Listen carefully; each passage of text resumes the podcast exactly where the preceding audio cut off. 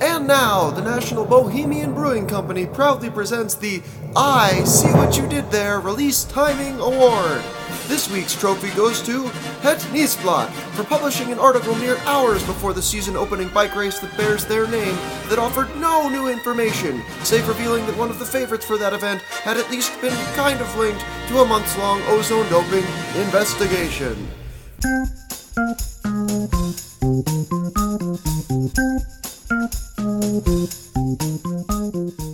Yes, normally the beginning of the race season is when we finally get to stop this speculative garbage posting, but hey, it's not hard for me to stay fired up about Ian Stannard from Sky winning a 4 on 1 battle against Etixx Quickstep at Omloop Het Nieuwsblad.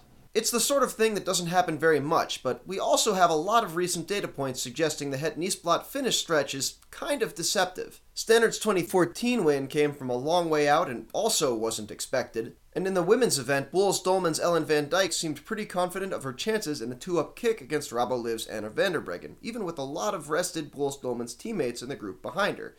But it didn't work out.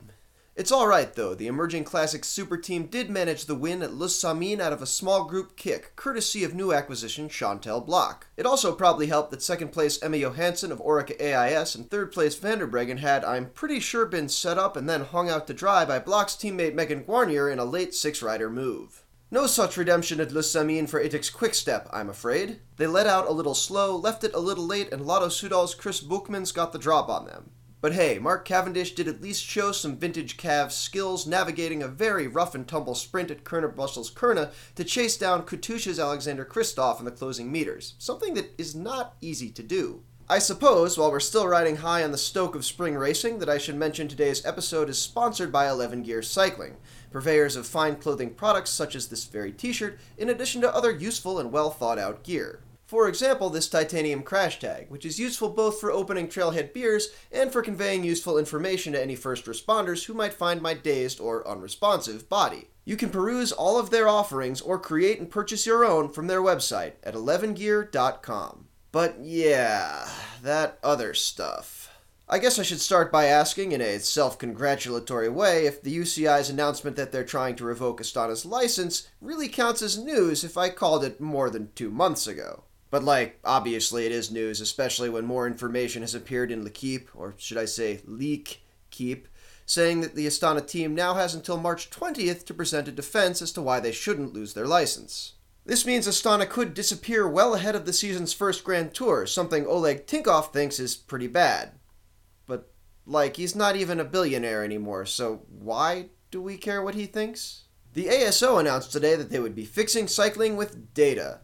I'm sorry, did I say the ASO? I meant dozens upon dozens of social media accounts vaguely affiliated with the ASO, and spoiler alert, they all think it's going to be awesome. Well, hey, that's cool. I like data, but how are they going to use it? No, don't you see? Now there's data. I'm personally looking forward to the ASO and Velon's Magic Bullet Mexican standoff now that they each have a blanket technological fix for the sport that barely anyone outside of Europe can see. Along those lines, Inner Ring wrote up a straightforward piece on VPN usage yesterday. It spells out the ins and outs of usage very succinctly at a level that people who can remember not having a computer in the house will understand. But I think it overlooks some deeper implications, like that VPNs prove people can actually compete with pirate feeds, they're free, but they also kinda suck. If someone would rather watch a blurry, jittery, unreliable, mangled aspect ratio box on some random website than pay money for your product, it's probably time to find a new line of work. VPNs also show that people will pay money to access cycling. I've been paying for a VPN service since early last year, and I've been nothing but happy with it. Yes, there are some free VPNs like Hola, but once you've experienced the throughput of a nice paid product, there really is no going back. Plus, Hola is probably stealing your data. Most importantly, VPNs show that broadcast rights are finally becoming a dead concept, and that's kind of how it should be. Facebook didn't beat MySpace because they outbid them for the rights to various regions. They won because their product was just better. And in a market where a recalcitrant monoglot such as myself will actively seek out foreign coverage, there's definitely room for some product improvements. But yeah, I mean, maybe the data will fix everything. I'm Cosmo Catalano, and that was the week in bike.